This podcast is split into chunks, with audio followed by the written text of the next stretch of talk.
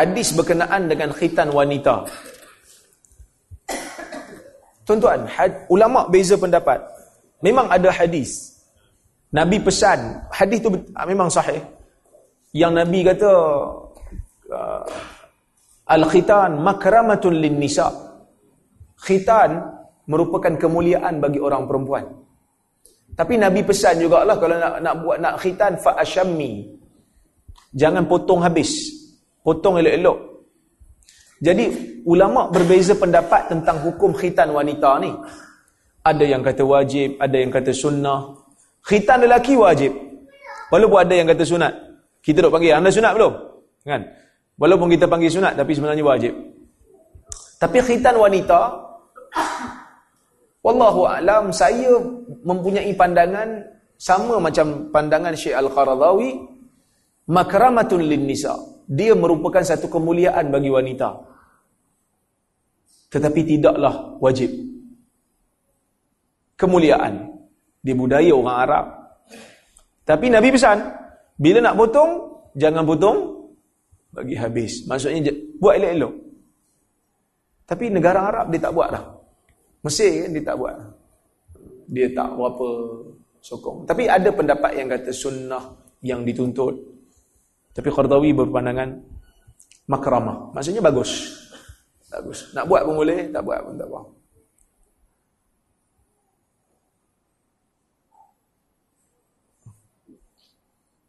Adakah terdapat ulama yang mana hudud juga dikenakan pada orang kafir yang terlibat dalam jenayah bersama orang Islam atau menjadi mangsa pada jenayah oleh orang Islam? Hudud ni dia ada banyak kategori. Ada hudud yang melibatkan hak Allah dengan hamba. Maksudnya hak Allah yang Allah Ta'ala tuntut daripada hamba. Ada hudud yang hak hamba pada hamba. Hak Allah yang Allah Ta'ala tuntut pada hamba. Contoh, murtad.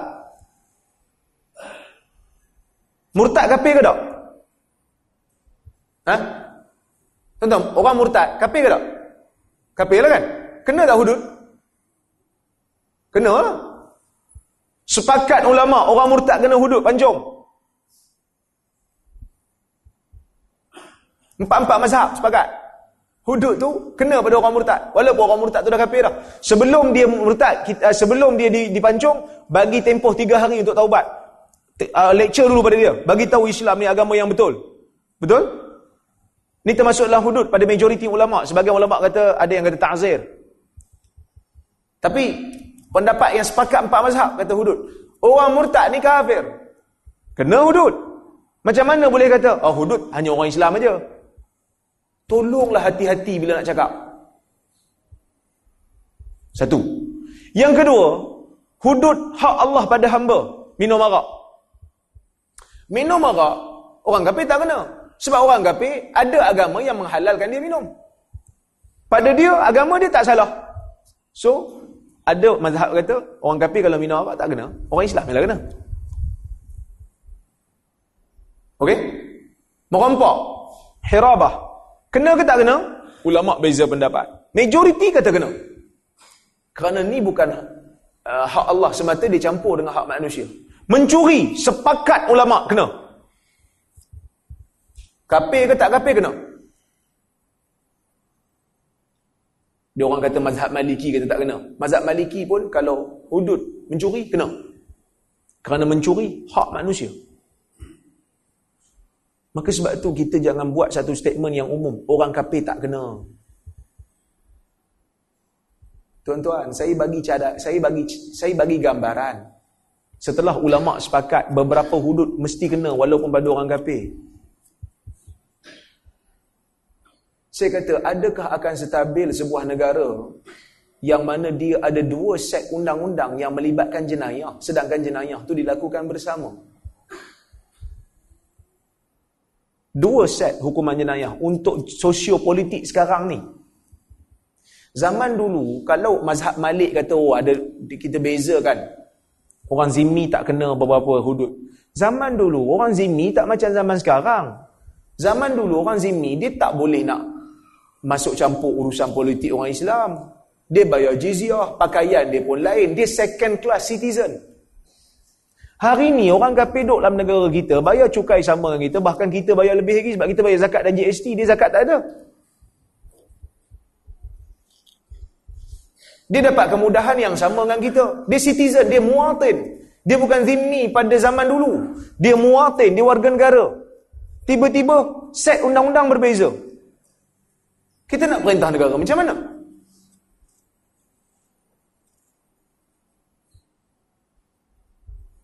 Uh, doktor kena beza pendapat lah ni khilaf. Betul lah. Tapi saya nak huraikan pandangan saya. Macam mana kita nak kita nak merintah untuk satu kesalahan jenayah, dua undang-undang beza. Iyalah dia tak terima Islam. Tak tak bolehlah kita nak nak paksa dia terima undang-undang Islam. Tak, ni jenayah. Kalau hukuman uh, nikah kahwin tak apa. Dia tak melibatkan orang yang bukan Islam, nikah kahwin. Ha. ha sebab tu saya saya tak setuju lah kalau nak pilih pandangan hanya untuk orang orang Islam saja. Kau nak buat, buat untuk semua. Kena ada political will lah. Kena ada semangat politik. Kau nak buat. Kalau tak nanti tuan-tuan, dia akan menimbulkan fitnah pula pada Islam. Akan menimbulkan fitnah pula pada Islam. Islam nampak tak adil. Untuk kesalahan yang sama, beza pula hukuman dia. Kan? Itu pandangan saya lah. Sebab ada orang tanya ni. Adakah dibenarkan untuk kita hadir jemputan dari rakan kita yang berbangsa India atau jemputan? Kalau dia sambutan perayaan dia, kita sekadar ucapkan selamat bergembira, yang tu tak apa.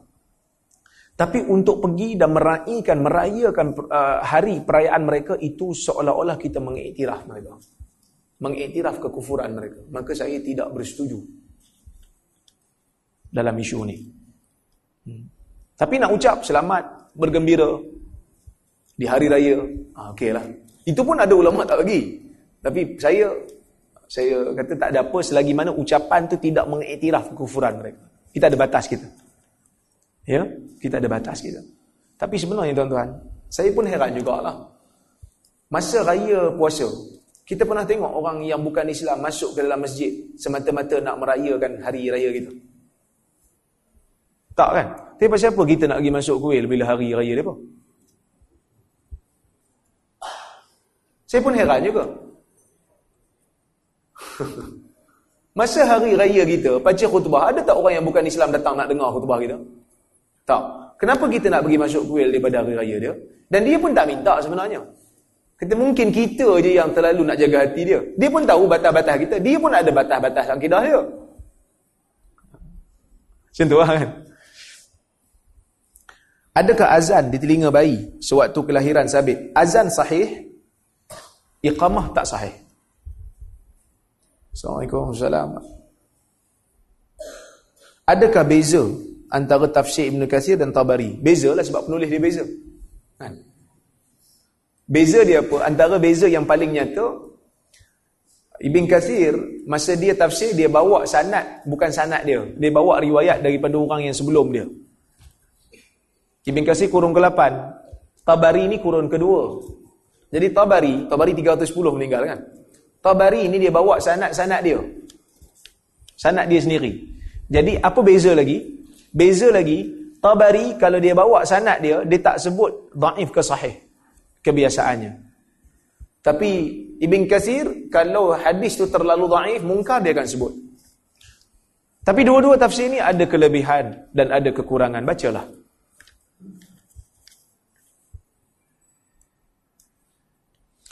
Apa pandangan Ustaz? Jika hamba Allah yang fitnah sehingga keluarga hampir pecah belah, adakah wajar mengambil tindakan mahkamah? Apakah rasional daripada pandangan kesan kita sebagai ahli sunnah wal jamaah? Fitnah memang tak boleh lah. Sebelum Nabi pindah ke Madinah, Nabi pesan kan semalam saya kuliah. Nabi pesan pada sahabat-sahabat dia, nak jadi pejuang Islam, nak jadi pejuang ahli sunnah wal jamaah. Nabi kata apa?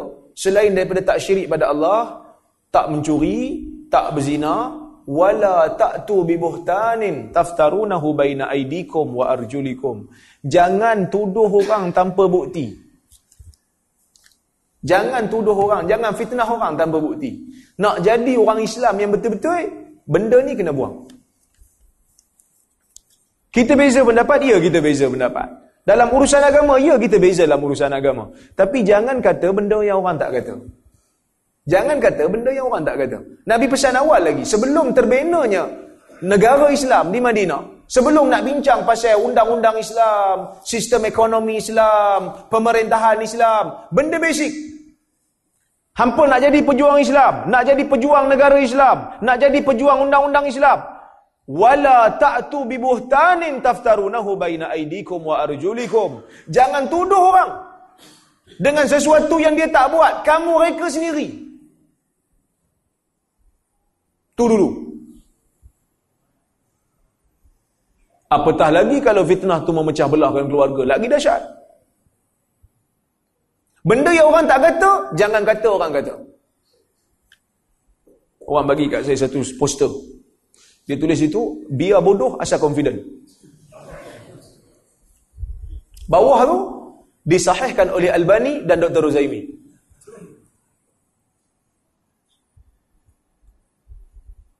Ni, adakah pejuang Islam? Benda yang kita tak kata, dia kata kita kata. Kalau macam ni perangai, belum boleh jadi pejuang Islam. Lambat lagi Islam nak menang. Asas kemenangan tu tak ada. Asas kemenangan Nabi kata apa? Pertama, jangan syirik pada Allah. Kemudian, jangan mencuri. Jangan berzina. Jangan tuduh orang tanpa bukti. Jangan apa ni derhaka pada arahan Nabi. Tu asas nak menang dalam perjuangan Islam. Saya pun masuk kat Tamrin dulu sebelum kena buang. Ini asas kemenangan ni untuk untuk diri sendiri. Kalau tak susah nak menang. Maki orang, panggil orang bangkai, panggil orang setan. Tuduh orang dengan benda yang orang tak buat. Belum boleh menang. Coplah dengan cop Islam. Coplah dengan cop apa sekalipun. Tak boleh menang. Lambat lagi nak menang. Kalau menang, tak lama. Sekejap eh. Satu penggal eh. Lepas tu, turun balik. Adakah dibenarkan wanita bermusafir seorang diri dalam usaha menuntut ilmu dalam menda untuk mendalami ilmu agama? Tuan-tuan, madhab syafi'i, majoriti ulama, dia kata orang musafir, orang perempuan tak boleh musafir seorang diri. Ini madhab syafi'i. Inilah majoriti ulama. Berdasarkan hadis, La tusafirul mar'ah tu'minu billahi wal yaumil la yahillu limra'atin tu'minu billahi wal yaumil akhir an tusafira masirat masirata yaumin wa lailah tidak halal bagi seorang perempuan yang beriman pada Allah dan hari akhirat untuk bermusafir perjalanan sehari semalam illa wa ma'ahadhi mahram kecuali bersama dengan mahram ni pendapat mazhab syafi'i inilah pendapat majoriti ulama jadi yang duk pertahan kita mesti mazhab syafi'i kita mesti mazhab syafi'i kita mesti mazhab syafi'i kena buat benda ni implement benda ni kerana ni mazhab mu'tamad. Cuma mazhab syafi'i kata kecuali lah kalau nak pergi haji. Haji yang wajib, dia boleh pergi dengan kumpulan perempuan yang siqat. Perempuan-perempuan yang yang baik-baik. Itu pun nak pergi haji. Bukan nak pergi melanjung. Minoriti ulama dia kata boleh musafir tanpa mahram ni. Dengan syarat. Syarat dia jalan tu selamat. Tempat yang dia nak tuju tu selamat. Pengangkutan dia pun selamat. Macam hari ni kita naik flight, selamat kan? Naik aja dekat airport, naik airport apa naik uh, flight, turun tempat tu ada orang ambil. Selamat. Maka Syekh Dr. Yusuf Al-Qardawi membenarkan kerana dia kata mensyaratkan mahram itu bukan kerana bukan kerana li zatih tetapi li ghairi. Bukan mahram tu yang dikendaki, tapi mahram tu sebagai uh, individu yang jaga dia. Sebab zaman dulu kan bila nak musafir kena naik unta. Kena naik kuda. Kalau unta tak apa boleh duduk. Kalau kuda? Kuda mana boleh duduk? Boleh? Kan saya, saya rasa tak boleh kan? Kuda boleh lipat ke kaki dia macam unta? Ha?